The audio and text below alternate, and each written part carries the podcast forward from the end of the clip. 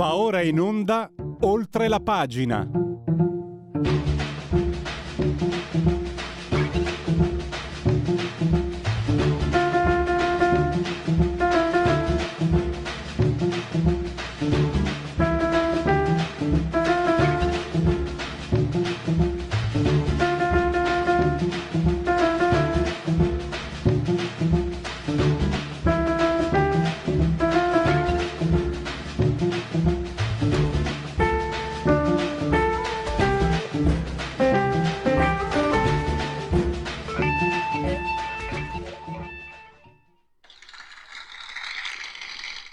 Bisogna sempre farglieli alla sigla di Oltre la pagina di Radio Libertà. Velocissimamente la scaletta, poi i convenevoli formulari li facciamo a parte. Eh, con Gianandrea Gaiani, direttore di analisi difesa, esperto di geopolitica e di strategia militare, eh, parleremo appunto, chissà di cosa parleremo.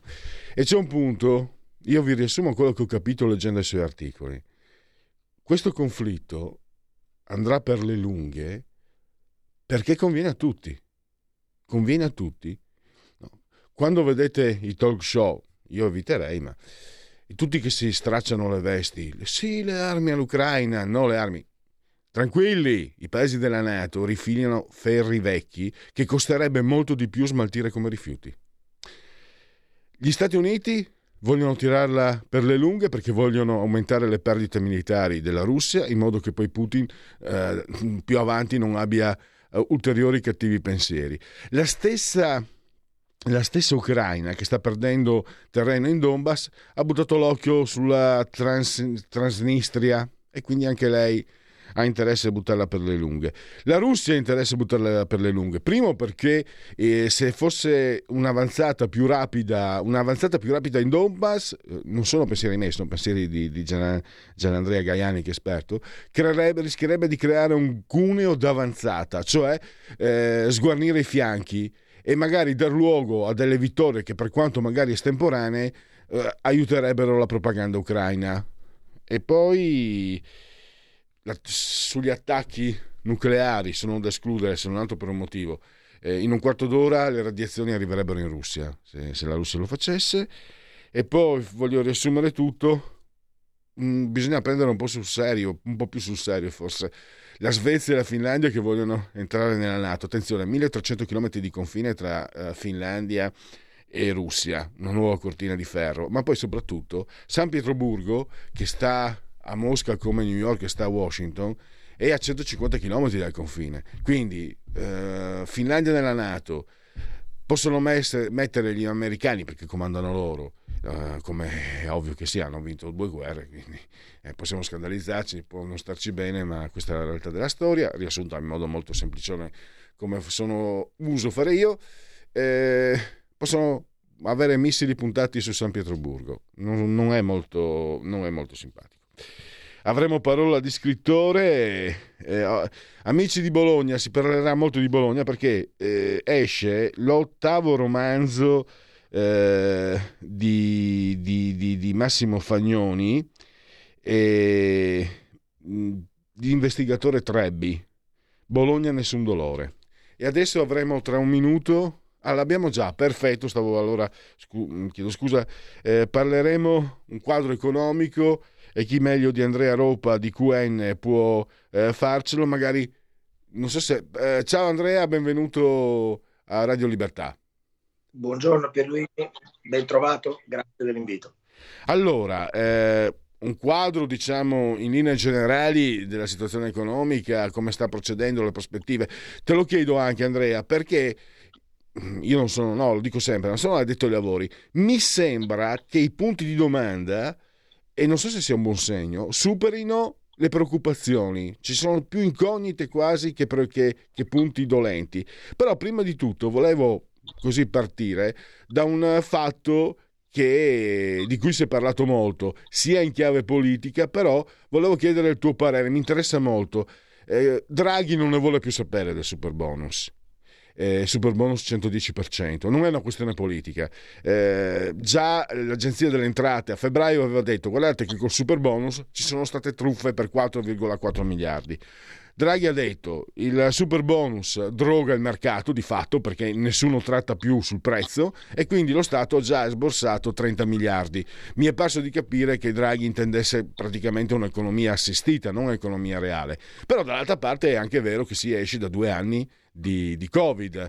Quindi non sono, cioè, sono soldi che sono stati, eh, diciamo, a parte che si tratta sempre dei soldi nostri, eh, comunque, ricordiamocelo sempre, ma comunque di risorse eh, che sono state, diciamo, reperite in una situazione di estrema difficoltà. Quindi eh, dicono, i, i 5 Stelle dicono, eh, è stato benefico per il PIL, per l'occupazione, poi Confedilizia eh, dice che sarebbe un disastro togliere il super bonus, possiamo anche capire dal loro punto di vista.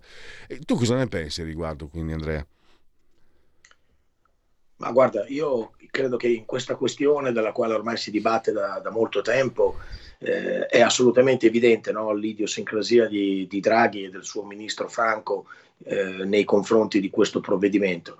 Un provvedimento che per certi aspetti è, eh, la stessa Unione Europea ha definito positivo e innovativo, anzi lo ha ammirato da un certo punto di vista e che, che come sempre ha delle, delle, delle, facce positive, degli aspetti positivi e degli aspetti negativi. Qui però il rischio in questo momento è quello eh, di buttare il bambino insieme con l'acqua sporca, nel senso che sicuramente eh, questo provvedimento può avere portato eh, truffe per 4,4 miliardi, come ha detto a febbraio il ministro Franco, ma è anche un provvedimento che ha, eh, ha messo investimenti in detrazioni per 27,4 miliardi, di cui più di 19 miliardi di lavori già eseguiti, ha eh, contribuito in maniera decisiva, assolutamente decisiva, a quel 6, più 6,6% di PIL del 2021 che ha di fatto, fa, eh, ripartire, di fatto fatto ripartire eh, l'economia italiana dopo,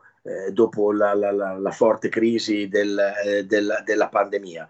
Quindi bisogna fare attenzione, insomma, bisogna andare a individuare laddove ci sono delle criticità, e quelle ci sono sicuramente, eh, magari eliminarle, magari aggiustare determinati tipi di, di, di, correggere eh, determinati aspetti di questo provvedimento, ma lungi dall'idea di buttarlo, nel senso che eh, è qualcosa di importante, di importantissimo per eh, l'economia, è qualcosa di importantissimo per l'occupazione, perché ha creato eh, un sacco di posti di lavoro, soprattutto nell'edilizia. Eh, ha funzionato perché in, in, comunque in questi 12 mesi il risparmio energetico portato da questi lavori è stato pari ai consumi di energia elettrica di 1.100.000 famiglie eh, e quindi sarebbe davvero sciocco buttare a mare un provvedimento così complesso per alcuni aspetti non del tutto convincenti. Eh, in, faccio anche sommessamente osservare che eh, quello che dice Draghi, cioè l'escalation dei costi nel settore delle costruzioni, lui parla di costi triplicati e dà la colpa al fatto che non vi sia, eh, come dire, eh, non vi sia più l'incentivo alla trattativa sul prezzo, eh, ebbene questi costi che sono lievitati nel, nel, nell'edilizia sono lievitati anche al di fuori dell'Italia, negli altri paesi europei, laddove non vi sono questi tipi di incentivi. Quindi è troppo semplice dare la colpa eh, al, all'aumento dei costi, dare, dare, la colpa al super bonus, perché il super bonus in realtà è come dire, responsabile forse di una minima parte di questo incremento dei costi, che è un incremento notevole, ma è un incremento dovuto ad altre variabili che sono presenti in tutti gli altri mercati europei, quindi non, non sarebbe, non è quello il, il, punto della situazione. Mentre invece, appunto, come, come, come già ricordavo prima, eh, non c'è dubbio che vi siano delle, eh, delle, delle, ricadute assolutamente importanti per quello che riguarda la nostra economia, che eh, già attraversa eh, giorni non facili per via della crisi eh, della guerra russo-ucraina e quindi secondo me non, è, non sarebbe opportuno togliere anche questo volano importante che è servito per, eh, per farla riprendere da una situazione davvero, davvero difficile,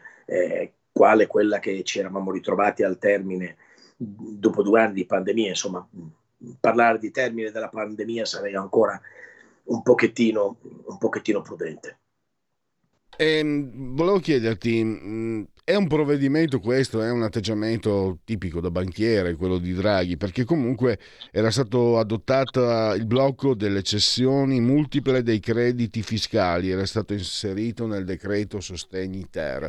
Eh, perché, è, perché, a Draghi non basta quel tipo? Per esempio, quel, questo blocco delle cessioni multiple, eh, Lance se ne è lamentato perché ha detto che ha, fer- ha fermato comunque molti lavori.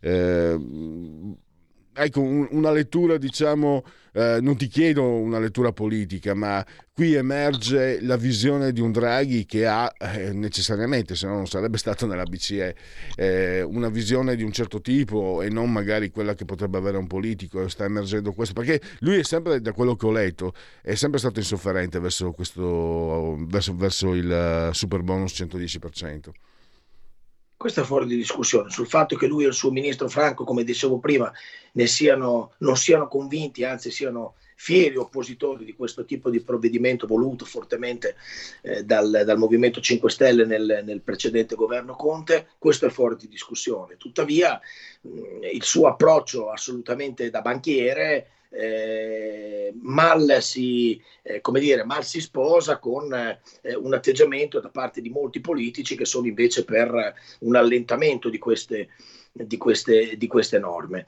Eh, per quello che riguarda quello che tu dicevi giustamente, cioè la, la, la, la cessione del credito fiscale, la cessione multipla del credito fiscale, eh, già eh, ci sono stati degli interventi, nel senso che prima si, erano, si era tolta la possibilità di queste cessioni multiple, dopodiché queste cessioni multiple sono state limitate a due sole, quindi in qualche modo già sono stati fatti dei provvedimenti di correzione eh, per venire incontro a una situazione che quando, quando i, la cessione dei crediti eh, era, eh, dei crediti fiscali era in qualche modo eh, liberalizzata del tutto, era erano possibili infinite, teoricamente infinite cessioni di credito eh, a banche, posta e quant'altro.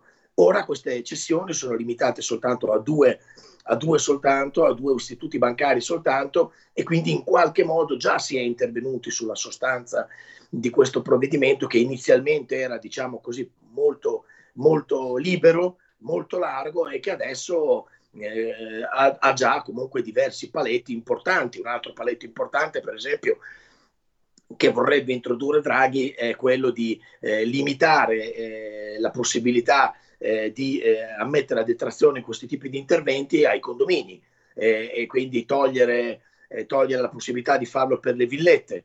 Eh, mentre invece la parte politica, diciamo così, che sostiene il governo mh, mm, è favorevole a, a procrastinare questo intervento anche per quello che riguarda le villette e non a caso, infatti, eh, il, la percentuale del 30% dei lavori da eseguire entro il 30 giugno è stata prorogata al 30 settembre, quindi in qualche modo anche le villette unifamiliari restano all'interno di questo provvedimento quali, eh, dal quale eh, Draghi le voleva, le voleva cacciare facendo rimanere soltanto i condomini. Qual è il discorso? È evidente il tentativo da parte del Premier di mettere più limiti possibili, forse per lui lo, lo cancellerebbe del tutto, ma eh, eh, la, la, maggioranza che lo sostiene, soprattutto il partito di maggioranza relativa che lo sostiene, che non dimentichiamocelo ancora il Movimento 5 Stelle, almeno fino alle prossime elezioni, è fieramente convinto, soprattutto il padre di questo provvedimento, il senatore Fracaro, è fieramente convinto che questo, che questo super bonus del 110% sia un'ottima misura e che debba continuare. Quindi si tratta di trovare una sintesi, una forma di, di convivenza fra queste due posizioni. Nessuna delle due è di per sé sbagliata. Eh, bisogna semplicemente cercare di trovare degli aggiustamenti in grado di fare funzionare bene questa misura che in qualche modo qualche risultato lo ha portato, ha portato occupazione, ha portato ricchezza, ha portato a eh, fare ripartire un settore che da anni si trascinava in una crisi che pareva senza fine e quindi sarebbe assolutamente sbagliato, come dicevo prima, buttare eh, il bambino insieme con l'acqua sporca. E il quadro complessivo ci sono segnali che io faccio fatica a interpretare eh, dell'economia perché mh, mm, il proiezioni del PIL al ribasso, però per esempio l'ultimo dato Istat sull'occupazione era positivo. Come, come procedono? Come, com, che, che, tipo di situazione si sta eh, delineando per eh, l'immediato futuro? Più, più, negativa, che sarebbe anche tutto sommato purtroppo nell'ordine delle cose, o in realtà ci sono dei segnali eh, che, indu- che, che, ci permettono di non uh, indugiare troppo nel pessimismo? Allora, la situazione è di per sé negativa perché dipende in qualche modo dagli sviluppi di eh, un conflitto che non mi pare in questo momento possa far ravvisare qualche, qualche spiraglio positivo. Le, le, trattative per arrivare a un cessato il fuoco almeno o comunque a una situazione di pace sono del tutto naufragate se non eh, praticamente inesistenti, magari qualcosa sotto traccia del quale sappiamo molto poco ed evidentemente la situazione economica sconta anche questo tipo di, di scenario. Eh, per quello che riguarda i mercati eh, azionari internazionali vi è una situazione di sostanziale incertezza, anche se devo dire che eh, i mercati ne risentono meno di questa incertezza perché probabilmente si sono abituati in qualche modo a questo tipo eh, di scenario e per quello che riguarda i dati che tu dicevi prima, eh, già per, quello, per l'Italia sono piuttosto eloquenti, cioè abbiamo già nel primo trimestre del 2022 un PIL che eh, ha invertito il segno ed è già eh, sotto zero, meno 0,2%, questo significherà fra due trimestri recessione di carattere tecnico eh, e i dati positivi che tu, eh, che tu, citavi riguardo l'occupazione bisogna guardarli con la lente di ingrandimento, nel senso che sì, sono 800.000 posti di lavoro in più eh, nell'ultimo anno, sono un, un, saggio di disoccupazione che si attesta all'8,4%, quindi diciamo eh, su valori eh, molto positivi che, che, non si vedevano da tempo, ma sono posti di lavoro, eh, diremmo in gergo, non buoni, non del tutto buoni nel senso che sono posti di lavoro eh, in somministrazione per la gran, ma- per la gran maggioranza, eh, davvero pochi dei quali sono a tempo indeterminato, quindi sono posti di lavoro in qualche modo destinati eh, a, a, perdersi o comunque ad essere trasformati, parte di quali ad essere trasformati nel corso dei prossimi mesi. Quindi bisogna guardare bene anche attentamente le cifre. In questo momento la situazione congiunturale generale non lascia eh, eh, sinceramente spazio a grandi spiragli, a grande, a grande ottimismo. E del PNRR se ne parlava molto, adesso è stato messo un po' sotto il tappeto, mi sembra. Cosa, cosa aspettarci su quel fronte? Ma dobbiamo aspettarci, dobbiamo aspettarci che, che non si dimentichi quello che era la portata innovativa e l'effetto straordinario che questo PNRR per, proprio per il suo ammontare, cioè quasi 250 miliardi di euro, può avere in maniera precipua sul nostro paese, che come sapete è il paese che eh, più di tutti gli altri paesi d'Europa potrà mh, beneficiare di questo, di questo, intervento straordinario da parte dell'Unione Europea.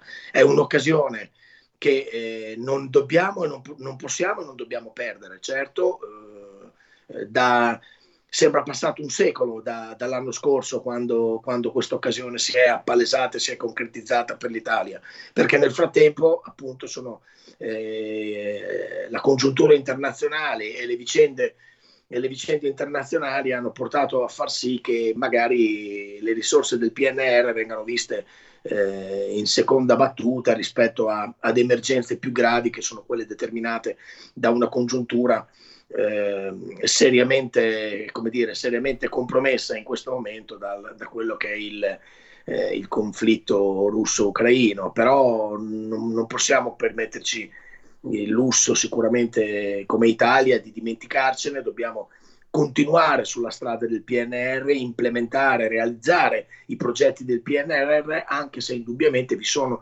dei problemi ulteriori, perché per esempio dal punto di vista dei costi i progetti eh, legati al PNR che, PNRR che eh, da prima erano calcolati eh, secondo i costi eh, risalenti a qualche mese fa, adesso chiaramente i costi sono lievitati in maniera piuttosto, eh, piuttosto importante e quindi questo può indubbiamente portare delle problematiche per quello che riguarda la realizzazione concreta di lavori che dovevano costare 100 e adesso costano 130, 140, 150. Quindi è evidente a tutti come ci, siano, ci sia un po' da aggiustare il tiro, ma anche in questo caso eh, si tratta di aggiustare il tiro e di cercare di portare a casa la maggior parte dei lavori possibili con la cifra che era stata accordata all'Italia, non certamente quello di dimenticare il PNR e dedicarsi ad altre emergenze che hanno comunque l'Italia eh, non certamente eh, protagonista di primo piano, ma eh, l'Italia suo malgrado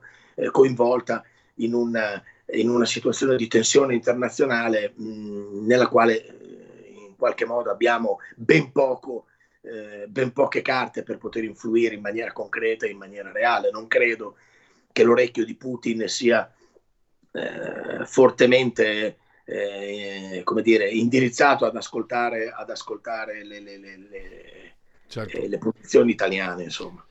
Purtroppo abbiamo terminato lo spazio. Io ringrazio allora ancora Andrea Roppa, grazie e risentirci presto. Grazie a voi, è stato un piacere, a presto.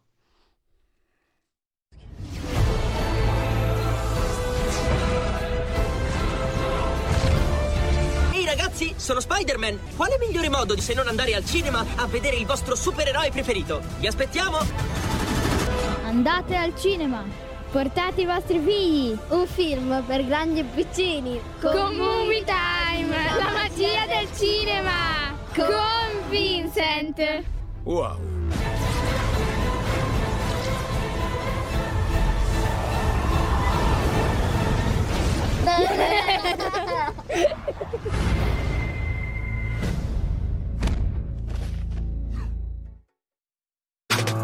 Stai ascoltando Radio Libertà. La tua voce libera, senza filtri né censura. La tua radio.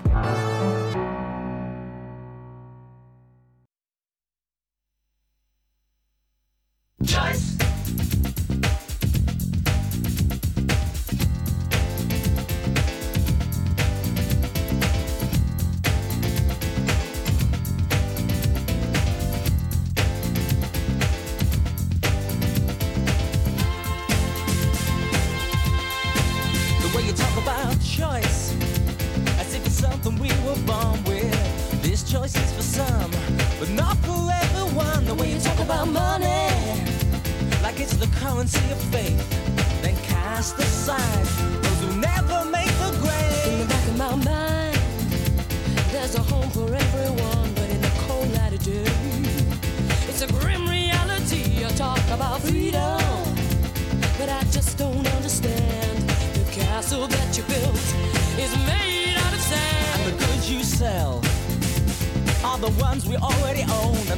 you tell to build your sacred home. It's a common misconception.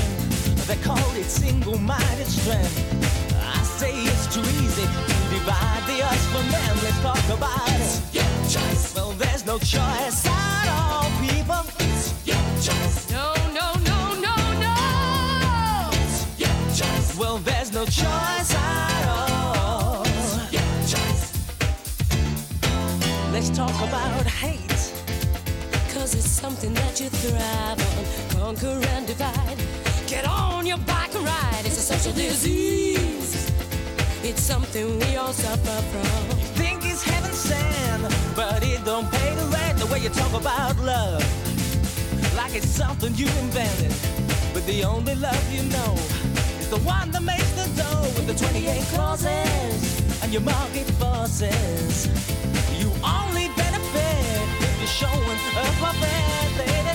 It's your choice. It's no choice at all, yeah. It's your choice. Well, that's no choice at all. It's your choice.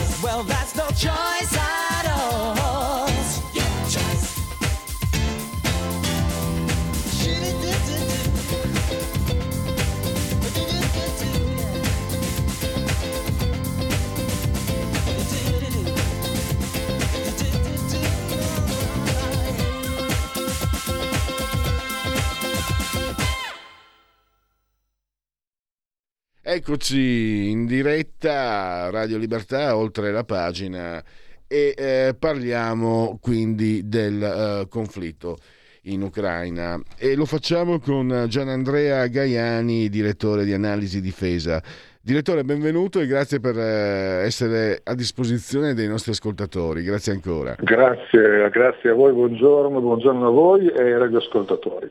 Allora, direttore, eh, io l'ho detto agli ascoltatori, eh, un, mer- un grossissimo merito del tuo lavoro è quello di fare chiarezza, perché io ogni tanto per lavoro perché non amo seguo i talk show televisivi ma quelli secondo me non servono cerco di leggere i giornali però non capisco quello che sta succedendo. Invece leggendo non so la tua intervista sul sussidiario leggendo i, i tuoi editoriali sul, sul tuo giornale online ho capito e correggimi se sbaglio che questa guerra andrà per le lunghe perché conviene a tutti farla andare per le lunghe ma io ti ringrazio per, per, l'apprezzamento. Io credo che uno degli obiettivi che ci siamo posti già 23 anni fa, quando con il mio editore, la società intermedia, abbiamo deciso di varare analisi difesa, era quello proprio di dare con questa rivista, e questo vale per me, i collaboratori della rivista, insomma, un, un, innanzitutto una capacità di eh, rendere il più possibile chiare le cose che sono anche più complesse. Poi l'obiettivo è sempre quello di non semplificare ma di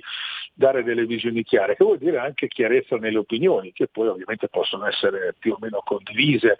Eh, io credo che questa guerra non è che tutti hanno voglia di prolungarla, questa guerra è nell'interesse di qualcuno prolungarla ed è evidente dalle dichiarazioni che vengono fatte fin dall'inizio che per gli anglo-americani questa guerra va prolungata, ma con un obiettivo molto chiaro, definito dai, dai, dai leader mh, delle amministrazioni di Londra e di Washington. Questa guerra deve continuare perché deve eh, indebolire, logorare il, sistema, il governo russo e soprattutto il suo apparato militare queste cose Biden ha parlato di un'occasione irripetibile per indebolire la Russia, Johnson ha detto la stessa cosa, il capo del Pentagono, Lloyd Austin, che è un ex generale, che è stato prima di fare il, il ministro della difesa americano, è stato generale, ha detto chiaramente che questa è un'occasione per eh, indebolire l'apparato militare russo in maniera tale che i russi non possano poi aggredire, attaccare, condurre azioni offensive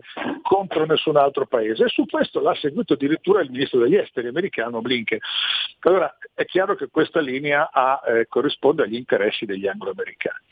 Potremmo anche approfondire sulle ragioni di questo. Quello che mi sorprende è sentire le stesse frasi da leader europei, da ministri eh, europei, italiani, eh, tedeschi, dalla von der Leyen. Perché? Perché è chiaro che una guerra prolungata che logori la Russia eh, è una guerra che distruggerà l'Ucraina e già questo lo stiamo vedendo, perché il prolungamento della guerra, maree, la marea di armi che entra dall'Occidente in Ucraina ha già portato i russi a colpire tutte le infrastrutture logistiche dell'Ucraina occidentale, quindi centrali elettriche, stazioni ferroviarie, ponti, quindi questa guerra prolungata logorerà la Russia distruggerà l'Ucraina e inevitabilmente impoverirà l'Europa. Se noi guardiamo le dichiarazioni uscite nei giorni scorsi solo sulla questione energetica, cioè sull'impatto della rinuncia al petrolio russo, non parliamo ancora del gas, sull'Europa parliamo di situazione recessiva, di impoverimento, disoccupazione, chiusura di aziende, ehm, perdita di capacità competitiva delle aziende europee per i prossimi anni. E quindi il problema è noi europei che non abbiamo alcun interesse che questa guerra si prolunghi perché dichiariamo di volerla continuare a, a sostenere e che questa guerra deve continu- addirittura von der Leyen ha parlato di sconfitta della Russia in questa guerra, di vittoria dell'Ucraina. Allora credo che queste siano dichiarazioni che ci portano soltanto verso il disastro e di cui l'Europa è responsabile, responsabile del disastro del, della stessa Europa. Direttore, una, un capitolo che ho trovato molto interessante. Eh, Qui si dibatte armi sì, armi no, la pace, eccetera. E poi è emerso quello che tutto sommato poteva anche essere intuibile. Cioè i paesi NATO stanno rifilando all'Ucraina dei ferri vecchi che al massimo potranno servire eh, come pezzi di ricambio. No, diciamo questo, che stanno raffinando dei ferri vecchi a una, in una guerra, a un esercito che in buona parte utilizzava anche ferri vecchi, di tipo diverso, di tipo ex sovietico, contro una Russia che impiega una vasta gamma di equipaggiamenti, inclusi anche, se vogliamo, ferri vecchi. Ora mi spiego meglio, l'Ucraina ha ereditato dall'Unione Sovietica un apparato industriale poderoso, ehm, anche se anziano, forse sicuramente da, da aggiornare.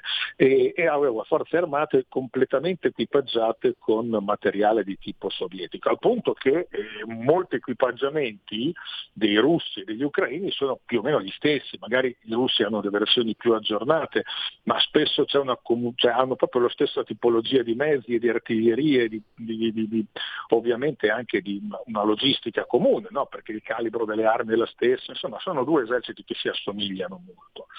Mm in questi due mesi e mezzo di guerra eh, l'Ucraina ha subito perdite spaventose, anche se nessuno lo dice e io non ho informazioni riservate, ma lo deduco da che cosa?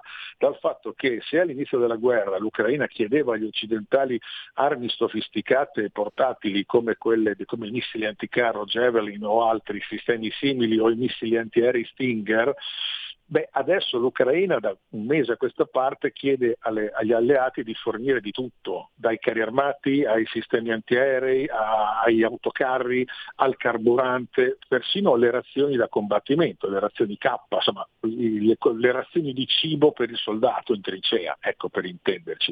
Questo mi conferma che l'Ucraina ha subito devast- perdite spaventose in termini di mezzi. Sappiamo che la Russia ha colpito pesantemente tutto l'apparato industriale militare ucraino, quell'apparato che serviva a produrre armi e mezzi, a ripararli, e quindi mh, l'Occidente sta cercando di fornire due tipologie di, di, di, di, armamenti e di mezzi. Da un lato cerca la Nato di convincere i paesi dell'est Europa che hanno fatto parte del patto di Varsavia, come la Polonia, come le, l'Ungheria, come la, Repu- la, Repubblica Ceca, la Slovacchia, la Romania, la Bulgaria, a cedere all'Ucraina quegli equipaggiamenti che ancora loro hanno in servizio nei magazzini e che sono di tipo sovietico e ce ne sono come i carri T-72, come i cingolati BMP-1 e, e questo servirebbe a fornire agli ucraini armi che sono già che loro già conoscono, che loro sanno già impiegare perché sono quelle che hanno sempre usato e che hanno perduto in, gran, in massa nella guerra contro i russi. Dall'altro molti paesi occidentali della Nato stanno fornendo equipaggiamenti diversi che sono quelli occidentali.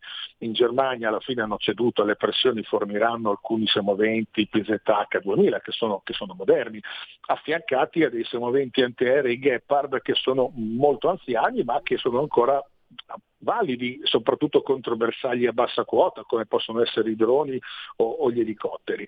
Oppure addirittura si parla di carri armati Leopard 1 che i tedeschi hanno radiato 20 anni fa e costruito 50 anni fa. Anche l'Italia che non, non abbiamo ancora capito cosa forniremo, anche perché da noi la lista è segreta, se andiamo sul sito inter del Pentagono c'è la lista completa delle armi che gli americani danno agli ucraini, incluse le mine anti-uomo Claymore, una lista lunghissima ma trasparente, questo bisogna riconoscerlo, in alcuni paesi europei queste liste diciamo, sono in parte, in parte, rimaste non specificate, le liste di armi fornite all'Ucraina.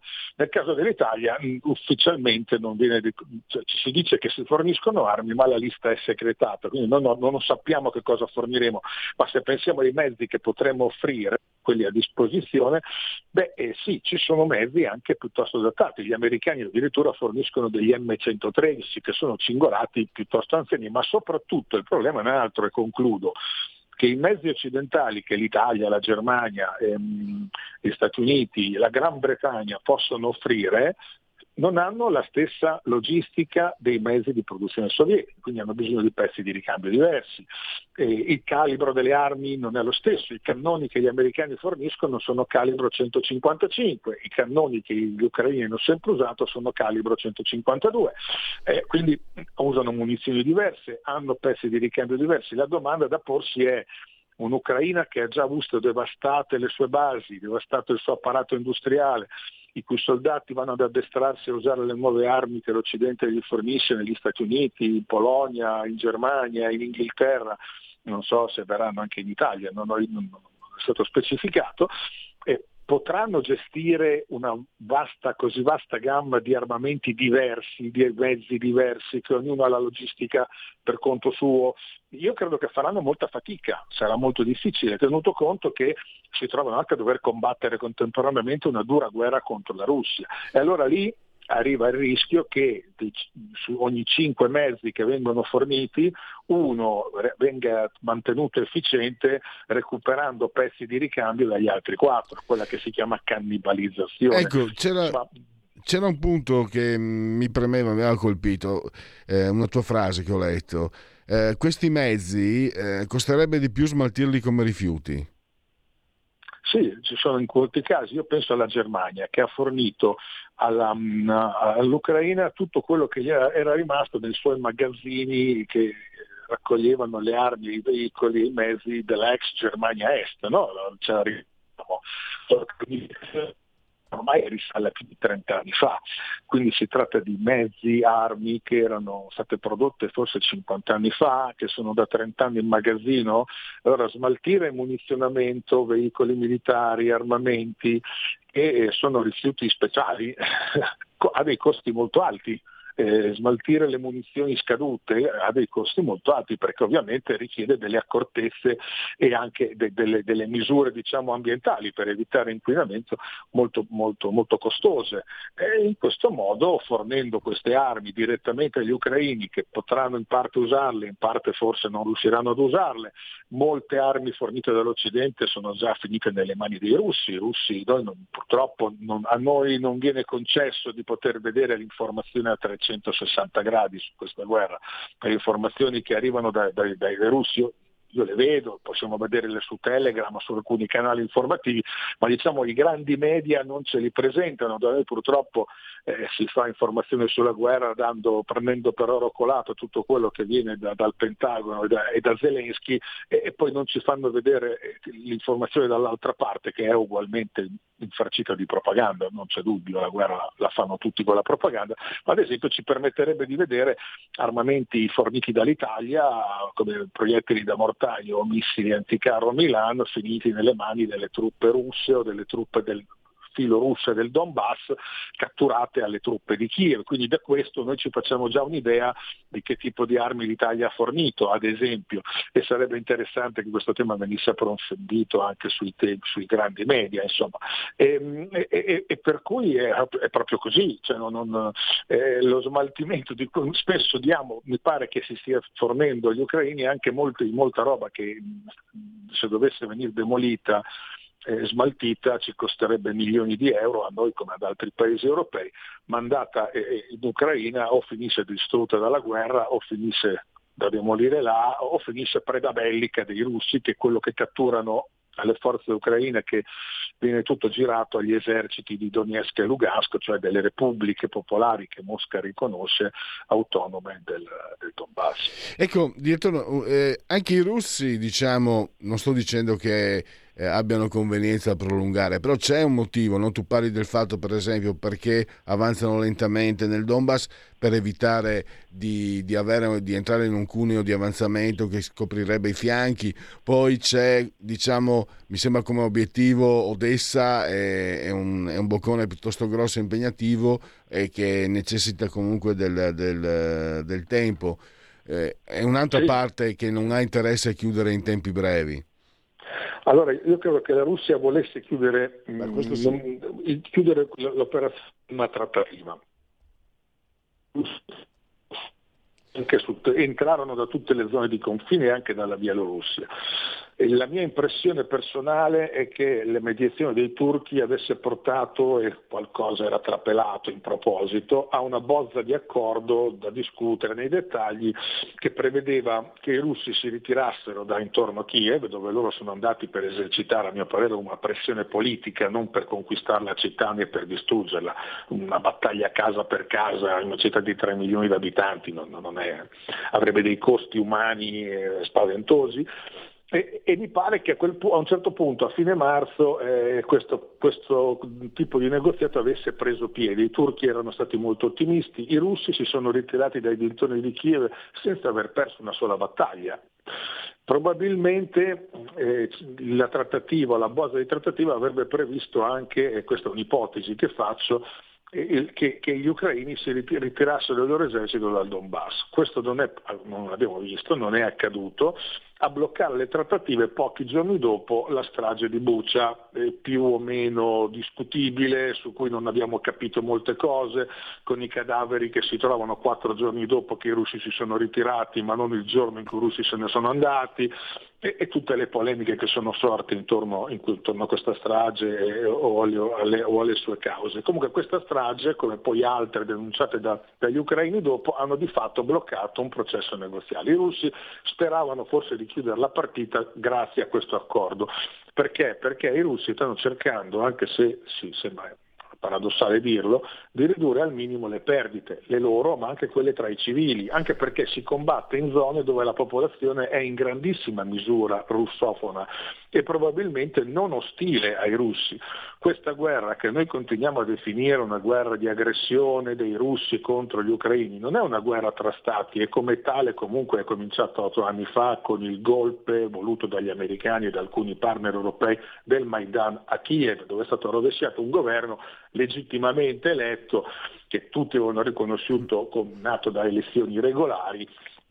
Quella guerra è cominciata col, con l'azione del Maidan nel febbraio del 2014, ma al di là di questo, questa guerra, non lo diciamo mai, è una guerra civile, perché le truppe filorusse che combattono nel Donbass e nel Lugansk sono ucraini anche loro, i civili del Donbass che stanno con i separatisti sono ucraini anche loro. Allora è chiaro che quando i russi entrano in una, in una zona e una parte della popolazione di una città, di un villaggio, li accoglie come liberatori o li accoglie benevolmente, beh se poi i russi da lì si ritirano, è chiaro che poi quando tornano gli ucraini danno la caccia a quelli che vengono definiti collaborazionisti. Insomma, noi italiani dovremmo essere i primi a ricordare che cosa significa anche in termini di violenze, di efferatezze, una guerra civile. Abbiamo celebrato la ricorrenza del 25 aprile da pochi giorni, dovremmo ricordarci cosa significa. Quella che c'è in Ucraina è anche una guerra civile, dove le rappresaglie e le controrappresaglie sono purtroppo merce comune quotidiana. C'è un altro punto eh, che viene affrontato, se posso permettermi di dirlo, sempre in maniera abbastanza ideologica, no? cioè la richiesta di Svezia e Finlandia eh, di far parte della Nato. E questo credo significhi, hanno ragione per carità quelli che dicono eh, allora questo significa che hanno paura della, della, Russia eccetera eccetera, poi ci si ferma lì, ci si ferma, abbiamo ragione noi, tu invece fai un'analisi, a parte i 1300 km, ci sono i 1300 km di confine tra Finlandia e Russia, una nuova cortina di ferro, non so quanto sia auspicabile, e poi anche eh, ricordi come eh, San Pietroburgo, no? tu dici eh, San Pietroburgo sta a Mosca come New York a Washington e a 150 km dal confine. Se la, Norvegia, se la Finlandia entra, entra in, uh, nella Nato, lì gli americani possono mettere le basi, i missili, eccetera, eccetera, e insomma avere dei missili puntati a 150 km non è, insomma, tu dici cosa direbbero gli americani se avessero dei missili puntati a 150 km da New York? E questo, e questo è, è, è, un quadro molto preoccupante perché eh, va a, dire, a, ipotecare il futuro. Si parla con leggerezza, no? invece tu hai analizzato, hai sottolineato quanto questo, questa ipotesi, per carità, la volontà di Finlandia e Svezia sia sacra, il popolo, eccetera, però bisogna anche capire le conseguenze e tu le descrivi molto bene.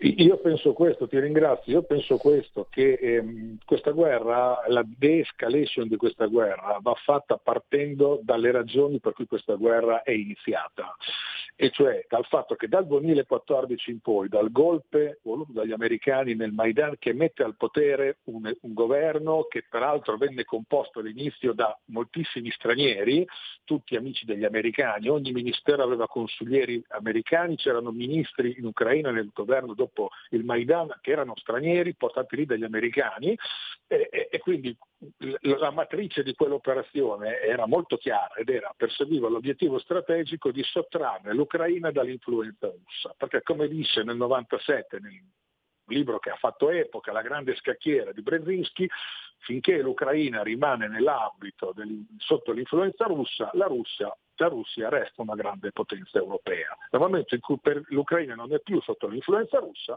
la Russia perde la capacità di essere influente in Europa. Questa è una visione strategica che per gli americani può essere legittima, ma vorrei che ci fosse la consapevolezza che queste spregiudicate iniziative politiche, militari strategiche americane si giocano a casa nostra e la pelle, il rischio della destabilizzazione lo subiamo noi europei e questo dovrebbe essere una cosa di cui dovremmo essere tutti consapevoli a mio parere, poi facendo anche, anche decidendo di accogliere e di sottolineare e di sostenere l'iniziativa americana, ma a mio avviso ci vorrebbe almeno la chiarezza da questo punto di vista.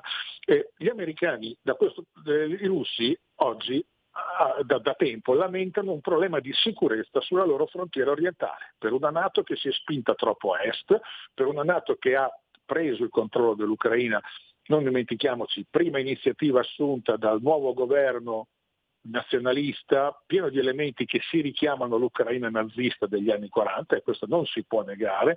Prima, prima iniziativa legislativa assunta, togliere il russo dalle due lingue ufficiali dell'Ucraina e questo ovviamente ha determinato la risposta di quella popolazione russofona dopo poi la secessione del Donbass. Allora, se la Russia lamenta che eh, da, da, tempo il problema di sicurezza ai suoi confini con l'Occidente, con la Nato, beh, io credo che e da questo è scaturita questa guerra che si combatte da otto anni e da due mesi e mezzo in maniera molto più intensa, eh, allora la prima lezione da prendere credo che sia quella di, se vogliamo la pace, se vogliamo la de-escalation, è di ridurre, di, di, di, di ridurre, i punti di contatto fra la Nato e la Russia, anche geografici. Quindi ripristinare un contesto di zone di, cuscinetto, quello che Putin chiede è un'Ucraina che non entri nella Nato, non si preoccupa che non entri nella UE, che non entri nella Nato, che non ospiti basi militari americani o della Nato. Allora la risposta è, è, è rafforzare quelle fasce di cuscinetti di stati cuscinetto che separano la Nato dalla Russia. A mio parere questa dovrebbe essere la risposta. Se invece la risposta è aumentare il numero di nazioni che entrano nella Nato al confine con la Russia, come è il caso della Finlandia, trasformando 1300 km di confine russo-finnico in un'altra cortina di ferro, con i missili e basi della Nato a 150 km da San Pietroburgo, questo significa perseguire il confronto militare con la Russia. Allora io mi aspetto che la politica abbia quella europea, le von der Leyen, i vari premier europei abbiano il coraggio di dire che il nostro obiettivo è condiv- noi condividiamo gli obiettivi anglo-americani sono quelli di aumentare l'escalation, il cercare il confronto militare con la Russia, assumendosene responsabilità. E concludo ricordando questo, il trattato della Nato, il trattato atlantico, l'articolo 10, è consultabile su internet, sottolinea che i Paesi membri possono all'unanimità chiedere ad altre nazioni che condividono i valori della Nato di entrare a far parte dell'alleanza. Non è che qui è come il dopolavoro ferroviario o un circolo del tennis che chiunque va lì chiede di iscriversi, paga il tesserino e, e, e diventa membro. Cioè l'allargamento della Nato ha senso se tutta la Nato ritiene necessario allargarla e per aumentare il contesto di sicurezza dell'Alleanza Atlantica e dei paesi che ne fanno parte.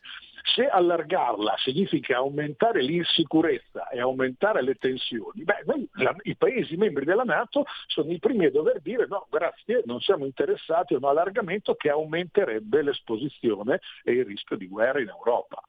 E mi pare che qui eh, la Nato è composta da 30 nazioni, ma in realtà è guidata soltanto da due, che sono i principali azionisti, Stati Uniti e Gran Bretagna, e tutti gli altri eh, tacciono o o si tacciono e, va, e poi seguono la, le iniziative volute da, dagli anglo-americani. E questo mi pare un grosso problema, soprattutto quando poi si sproloquia ogni giorno di difesa europea, di dimensione strategica europea. Ecco, cominciamo a dimostrarla, intanto cercando di mantenere la pace nel nostro continente, perché la terza guerra mondiale, dopo le prime due combattute in Europa, darebbero il colpo di grazia al vecchio continente. Deve essere chiaro per tutti, credo. Speriamolo davvero. Eh, siamo arrivati alla fine. Io ringrazio ancora Gianandrea Gaiani, Analisi Difesa, ricordo, eh, il, la, il, periodico online da lui diretto. Grazie e a risentirci a presto perché davvero queste, queste analisi sono molto utili per orientarci in mezzo a tutto quel bailame, a tutte quelle opinioni che ci piovono addosso e che sono sempre di parte. Grazie ancora. Grazie a voi.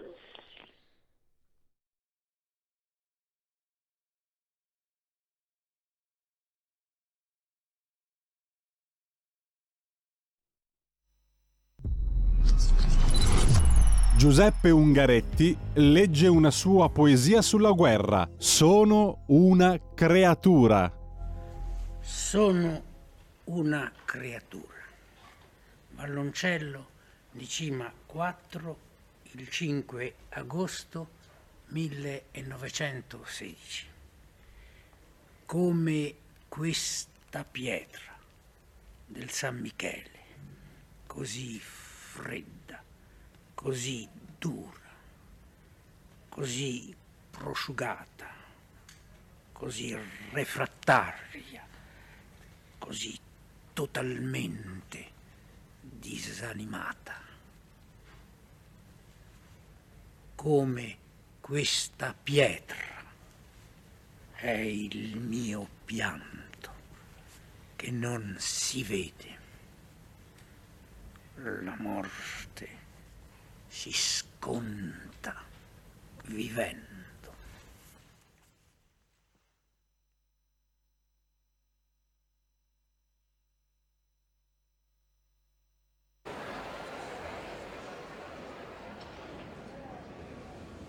Io mi chiamo G. Io mi chiamo G. No, non hai capito? Sono io che mi chiamo G. No, sei tu che non hai capito. Mi chiamo G anch'io. Il mio papà è molto importante. Il mio papà no. Il mio papà è forte, sano e intelligente. Il mio papà è debole, malaticcio e un po' scemo. Il mio papà ha tre lauree e parla perfettamente cinque lingue. Il mio papà ha fatto la terza elementare e parla in dialetto, ma poco, perché tartaglia. Io sono figlio unico e vivo in una grande casa con 18 locali spaziosi. Io vivo in una casa piccola, praticamente un locale. Però ho 18 fratelli. Il mio papà guadagna 31 miliardi al mese, che diviso 31, che sono i giorni che ci sono in un mese, fa un miliardo al giorno. Il mio papà guadagna 10.000 lire al mese, che diviso 31, che sono i giorni che ci sono in un mese, fa 10.000 lire al giorno. Il primo giorno, poi dopo basta. Noi siamo ricchi ma democratici. Quando giochiamo a tombola segniamo i numeri coi fagioli. Noi invece segniamo i fagioli coi numeri per non perderli. Il mio papà è così ricco che cambia ogni anno la macchina, la villa e il motoscafo. Il mio papà è così povero che non cambia nemmeno idea. Il mio papà un giorno mi ha portato sulla collina e mi ha detto, guarda, tutto quello che vedi un giorno sarà tuo. Anche mio papà un giorno mi ha portato sulla collina e mi ha detto, guarda,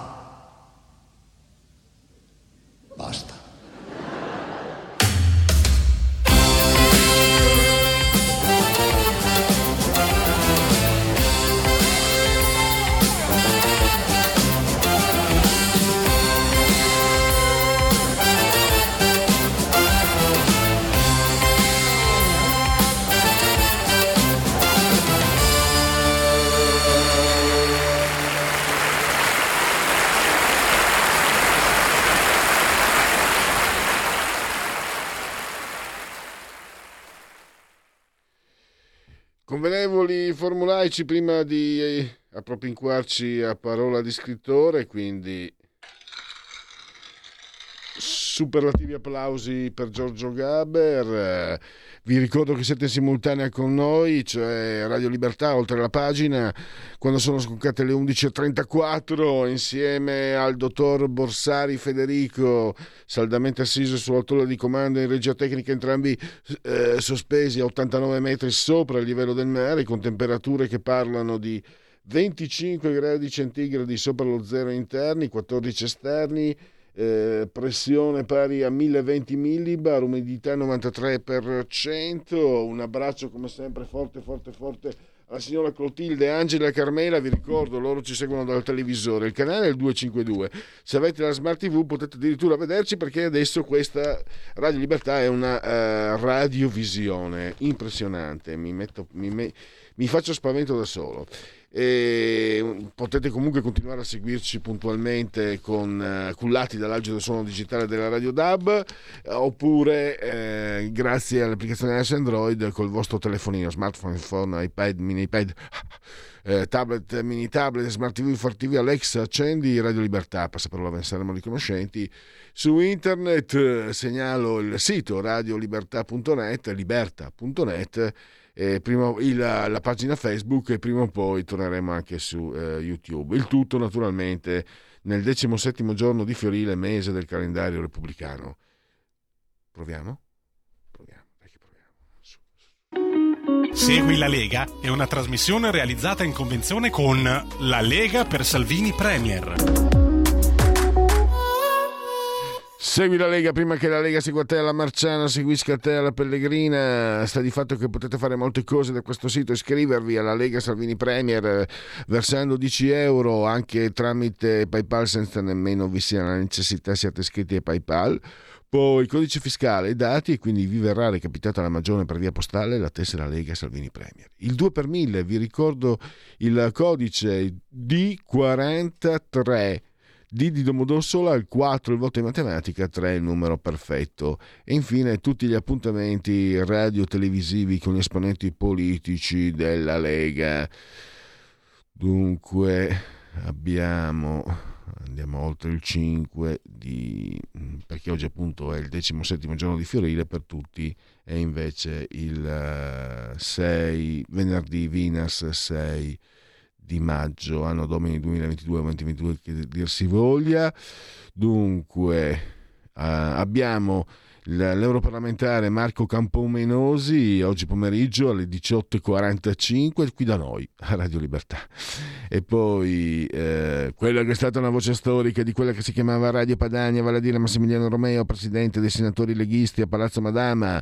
Lo potrete vedere e ascoltare questa sera alle 20.30 una trasmissione molto molto molto seguita come Stasera Italia su Rete 4 il eh, presidente dei parlamentari leghisti a Montecitorio, Riccardo Molinari, invece, domani mattina molto presto alle 11.05 lo potrete vedere e ascoltare a Rai News 24.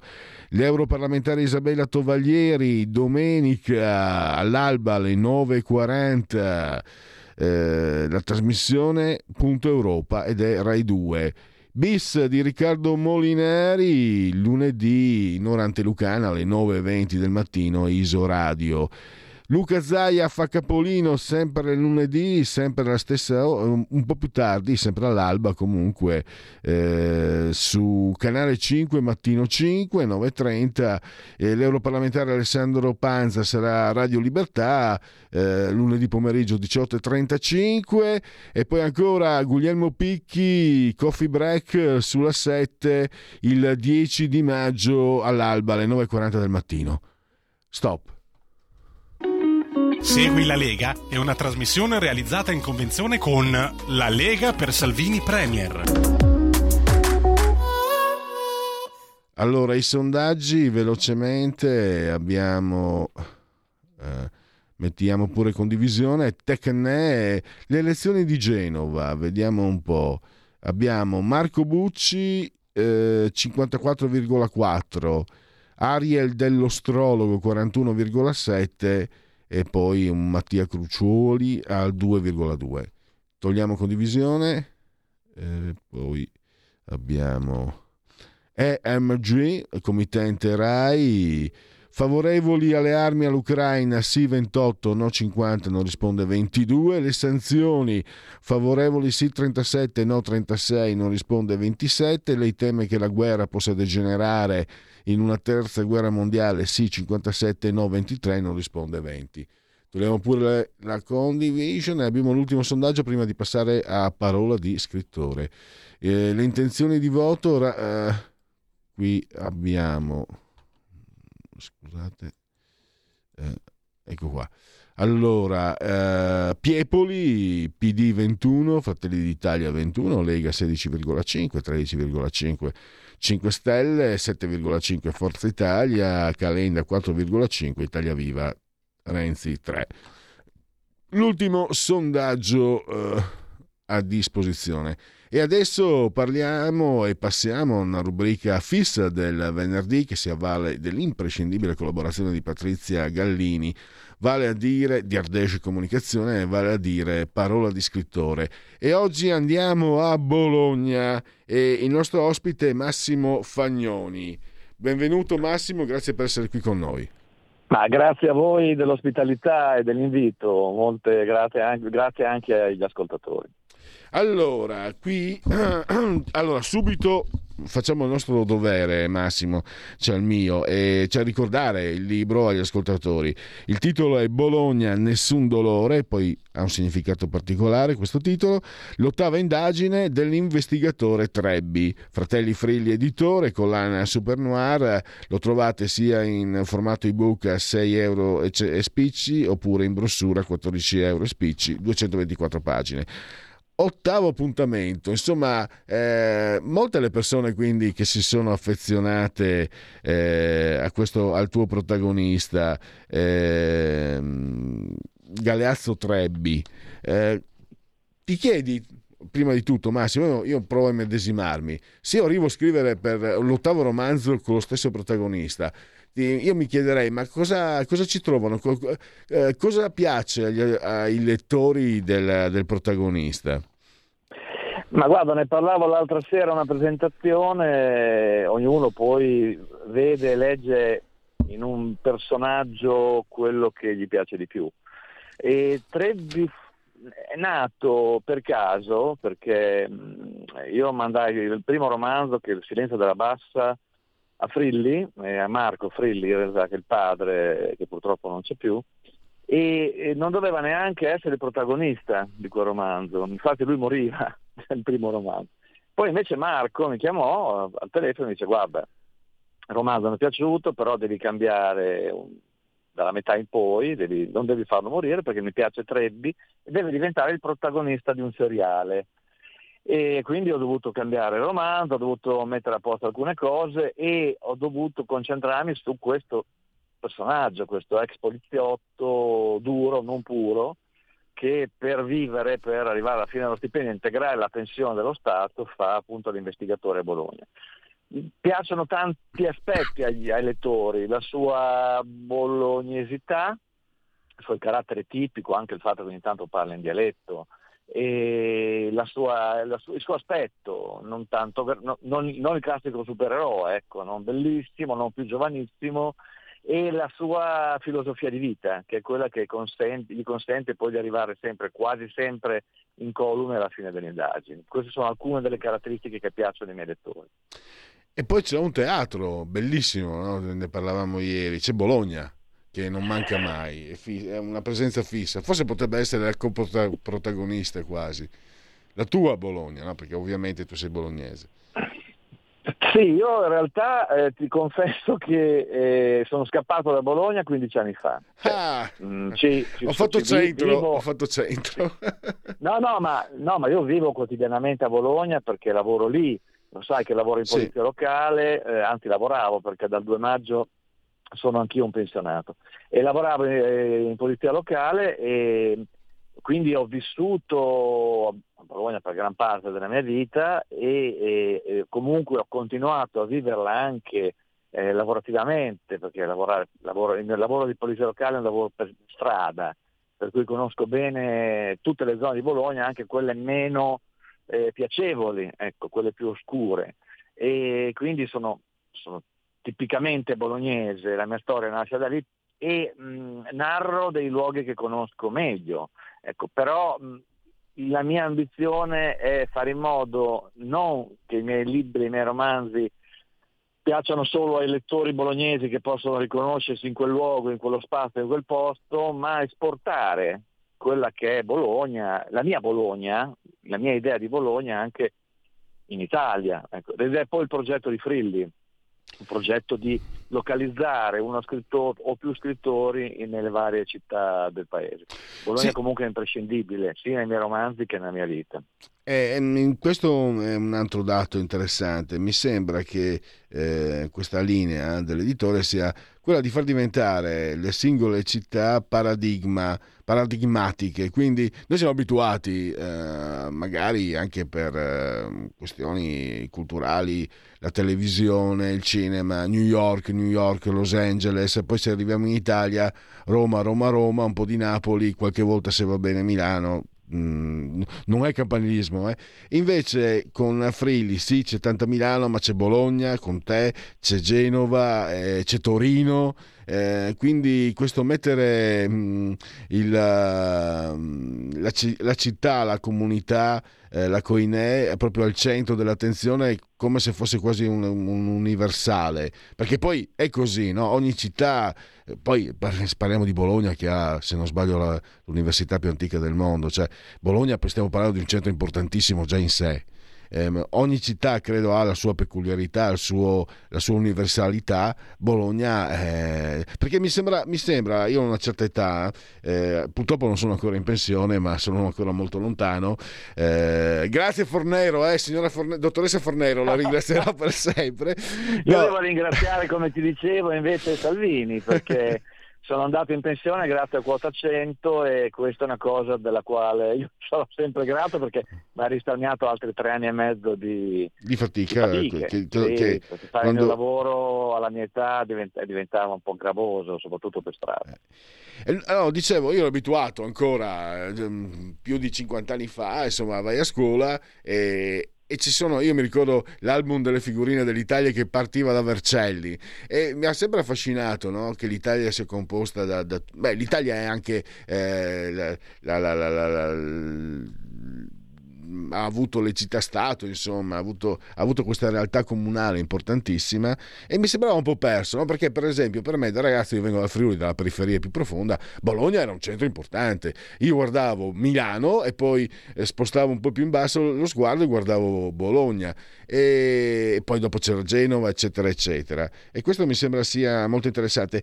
E allora, scusa, mi sono dilungato in chiacchiere, mi interessava anche questo eh, la tua prof... cioè, tu sei un addetto ai lavori, è la prima volta che mi capita, cioè, eh, lavori nella polizia locale. La tua attività professionale e il tuo mestiere di scrittore si sono intersecati? Beh, l'hai già detto che comunque eh, la, la conoscenza del territorio fa parte poi anche di quello che ritroviamo nelle pagine dei tuoi romanzi. Certamente due aspetti. Uno, eh, noi della polizia locale, non lo dico, lo dico, dico ancora noi perché chi è, chi è, in polizia locale e ha vissuto come vissuto il lavoro rimane in polizia locale anche fino alla morte. Noi della polizia locale abbiamo, rispetto alle altre forze dell'ordine, quelle cosiddette forze dell'ordine di serie A, purtroppo in questo paese ci sono questi paradossi, rispetto agli altri abbiamo una, una fortuna, un vanto, quella di conoscere meglio il territorio perché noi nasciamo nel territorio, adesso sta cambiando, eh?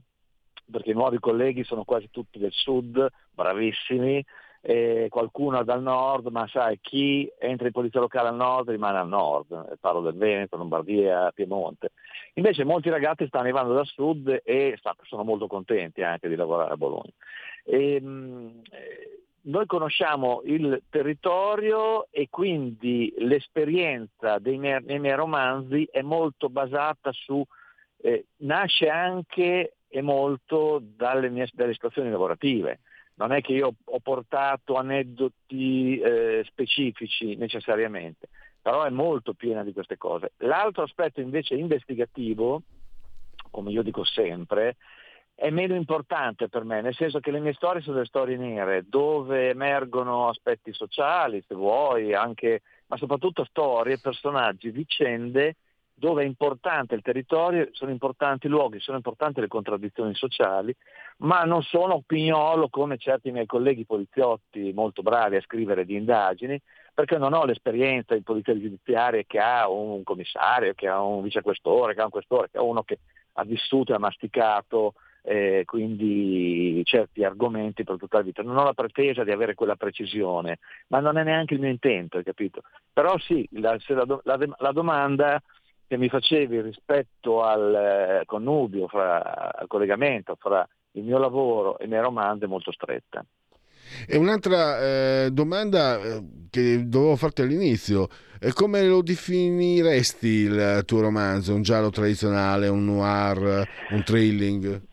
No, i miei sono neri per eccellenza, eh, o noir come dicono i francesi, noi poi rubiamo sempre, però la, la terminologia ormai è, entrata nel vocabolario, quindi sono noir per eccellenza, nel senso che le mie storie, a differenza del giallo classico con omicidio, indagine e risoluzione, invece no, le mie sono delle vicende eh, quasi sempre comunque oscure o in ogni caso dove emergono aspetti drammatici del, del quotidiano, come in questo ultimo, e, e non, il mio interesse non è eh, svelare alla fine il nome dell'assassino, per intenderci, ma raccontare alcune contraddizioni del nostro vivere, quindi eh, alcune situazioni drammatiche, cercando anche di renderle il più possibile realistiche perché il problema a volte quando scrivi una storia fantastica, cioè di, di immaginazione, è che ti lasci prendere la mano e scrivi delle cose che non stanno né in cielo né in terra. Invece la mia esperienza anche lavorativa mi ha permesso di avvicinarmi alla realtà e anche alla cronaca nera, che purtroppo supera spesso di, di gran lunga la fantasia, basta guardare l'omicidio un altro giorno di una famiglia, eccetera. E, e quindi le mie storie sono nere, quindi non, non, vi aspettate il lieto fine, non necessariamente, anche se con Trebbi c'è sempre una nota di speranza alla fine di ogni romanzo. Ehm, l'altro appunto è impressionante, sono, sono molto contento di, non, di, essere giornalista ma non di cronaca nera quando leggo guarda, episodi terribile, terribile. Le storie che leggo a volte sono quando mi dicono ma tu scrivi delle cose, ma che scrivo? Le, cose che scrivo io sono rispetto a quello che, che è in grado di fare un essere umano, senzi, cioè, senziente, intelligente, apparentemente, sono incredibili. Cioè, noi uomini spesso facciamo delle cose che io non riesco a capire. Guerra a parte, eh, sto parlando proprio sì, di cronaca sì, nera italiana. Tanto mm, ricordo, eh, ho delle reminiscenze, quindi non ricordo nemmeno il nome, so che era un importante giallista statunitense e in un'intervista disse ma io come ispirazione eh, leggo, leggo le pagine di cronaca dei giornali. Invece mi interessa Massimo Fagnoni come ti approcci, come ti accosti alla scrittura, com'è che diventi e, anche scrittore di successo, hai scritto molti libri, il fatto stesso che questo sia l'ottavo, l'ottavo romanzo del nostro investigatore eh, dimostra insomma quanto, quanto, tu abbia saputo eh, importi all'attenzione dei lettori. Come comincia tutto? Ma guarda, eh, ti dico, intanto io ho iniziato a pubblicare nel 2010 per caso eh, avevo mm, mia moglie, mia attuale moglie, compagna, mi disse che prima lavoravo nel sociale, eh, prima di entrare in polizia locale, coordinavo un, un servizio riabilitativo psichiatrico e scrivevo molto per lavoro. Mia moglie disse ma perché non provi a scrivere anche qualcosa di creativo, che hai delle capacità? Io in realtà scrissi il primo romanzo che si chiamava Bologna all'inferno e, mm, per, per gioco, ci ho messo anche due anni a scriverlo e alla fine me lo pubblicarono una casa editrice Giraldi, mh, mm, bolognese. Considera che io ho sempre mandato i miei romanzi a casa editrice non a pagamento, premetto, perché proprio no, pagare per pubblicare, va bene non guadagnare, ma poi pagare mi sembra veramente eccessivo. Poi da lì ho cominciato, il romanzo è piaciuto, ho avuto un, un successo, un certo successo a Bologna e mh, mm, a merito anche del titolo. E da allora non ho più smesso per me è diventata una seconda attività. E adesso diventerà la prima attività perché non essendoci più il lavoro. Chiaramente eh, mi, la scelta di iniziare a scrivere è quella, è stata casuale, mi piaceva, mi, mi piaceva inventare delle storie, creare dei mondi, sono sempre stato molto attratto dalla fiction televisiva sia americana che, che, che italiana, dal cinema, dai videogiochi, che è un'altra cosa che, che a me piace molto, che mi ispirano eh, a volte anche nel mio scrivere, e dalla realtà. Quindi sono tutte cose, chiaramente dalla narrativa, sono tutte cose che messe insieme mi hanno portato a, desiderare di creare de, de, delle storie, dei mondi, dei, soprattutto dei personaggi. Eh, adesso, in questo momento, devo rivedere tutta la mia parte esistenziale perché non ho più il lavoro, quindi in teoria dovrei avere più tempo per scrivere, in pratica potrei anche distrarmi per cui dovrò riorganizzarmi e fare in modo che questo diventi proprio la mia attività principale. Ecco. Non, eh, se la tua domanda è rivolta al, alla metodologia, io non ho un metodo, non sono Camilleri che scriveva, non so, mi pare di ricordare tre ore la mattina, tre ore al pomeriggio, magari. Non sono così sistematico, sono più pigro da questo punto di vista. Per me scrivere deve essere comunque piacevole e ti dico, scrivere non è piacevole, è faticoso la parte più bella è quella finale quando tu rielabori il tutto. Certo. Però per me deve essere piacevole il tutto, il gioco, ecco, un gioco deve essere. E siamo al termine. Cosa sì. facciamo, mm, eh, Massimo? Riveliamo un po' non è che no, non è una gran rivelazione, certo. non è uno certo. spoiler, ma eh, nessun dolore deriva dal, dalla sindrome di cui è affetto il, um, uno dei protagonisti, Oscar Aldrovandi, che tra l'altro anche lui ha lobby dei videogames, quindi ha inserito qualcosa di... esatto, vedi di... che torno, torno nei videogames. E tra parentesi cito alc- alcuni giochi che per me sono iconici, tipo Dark Souls, che è un gioco che a me è piaciuto molto. E, um, sì, è anche qui ho giocato con un termine scientifico, questo ragazzo soffre di una sindrome rarissima, ma vera, che è quella che porta, comporta il fatto che tu non provi dolore, non provi dolore fisico quando ti capita qualsiasi accadimento, da schiacciarti un dito a bruciarti. E, in realtà il discorso, come mi hanno detto, ah ma mi hai voluto affrontare un tema medico? No, è metaforico, nel senso che la mancanza, l'incapacità del personaggio di provare dolore e poi era poi rivolto anche al discorso che in questo modello sociale spesso i giovani sono deprivati da qualsiasi sensazione, no? sono talmente intossicati, e non solo i giovani, dai media, dai telefonini, da internet, da TikTok, da eh, Instagram, eccetera, che non, non, non, ascoltano, non sentono più i propri sentimenti e diventano anaffettivi. C'è questa anaffettività del personaggio che poi lo porta in una sorta di delirio di onnipotenza e eh, ci sono degli omicidi che avvengono a Bologna che coinvolgeranno il commissario Guerra, che è amico di Trebbi, e visto che avvengono nel territorio in cui Trebbi vive, che è Corticella, un quartiere storico di Bologna, chiederà la sua collaborazione. L'inizia un'indagine molto complessa eh, che porterà appunto, ci porterà nei posti più oscuri di Bologna eh, e lì torna fuori la mia esperienza di poliziotto locale. Bologna, nessun dolore, Fratelli Frilli Editori, autore Massimo Fagnani che abbiamo avuto il piacere di ospitare qui al nostro telefono. Grazie ancora e l'appuntamento è per uh, il nono, il nono, la nona indagine dell'investigatore Trebbi. Grazie ancora Massimo Fagnani.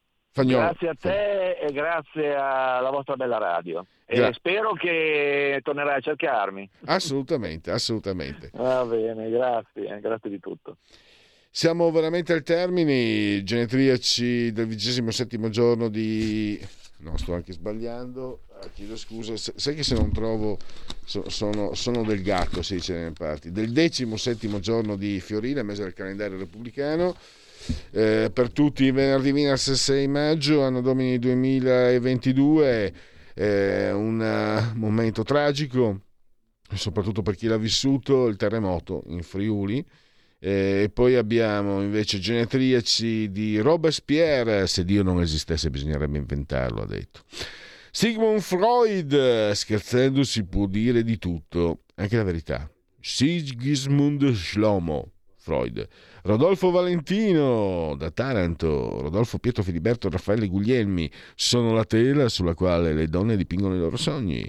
Un grande regista come Max Ophuls, eh, che era il preferito di Kubrick, Stuart Granger, la Blanche Stewart, Orson Welles, 5 nomination, eh, eh, quarto potere, nessuno ottiene giustizia, la gente ottiene solo fortuna sfortuna da Bondeno Carlo Bernini, che è stato presidente della regione Veneto negli anni Ottanta, Tony Blair, l'arte del comando sta nel dire di no, perché è molto facile dire di sì. Amparioni, Kita, George Clooney, Eh, L'America non ha più nessuno da battere, ha detto. Andrea Scanzi, il caregiver, Juan Pablo Carizzo è stato portiere del Milan, dell'Inter, ma se, se vogliamo, sono giorni tristi.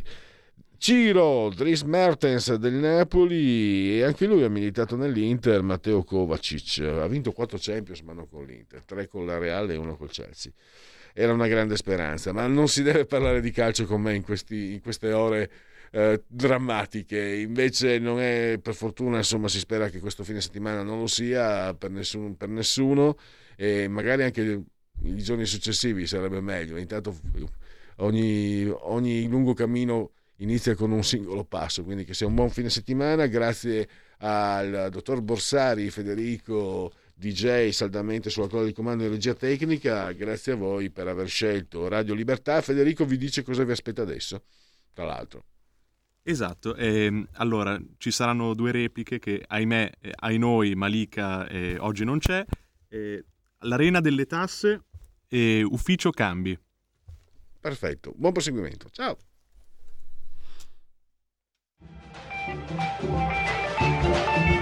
Avete ascoltato oltre la pagina.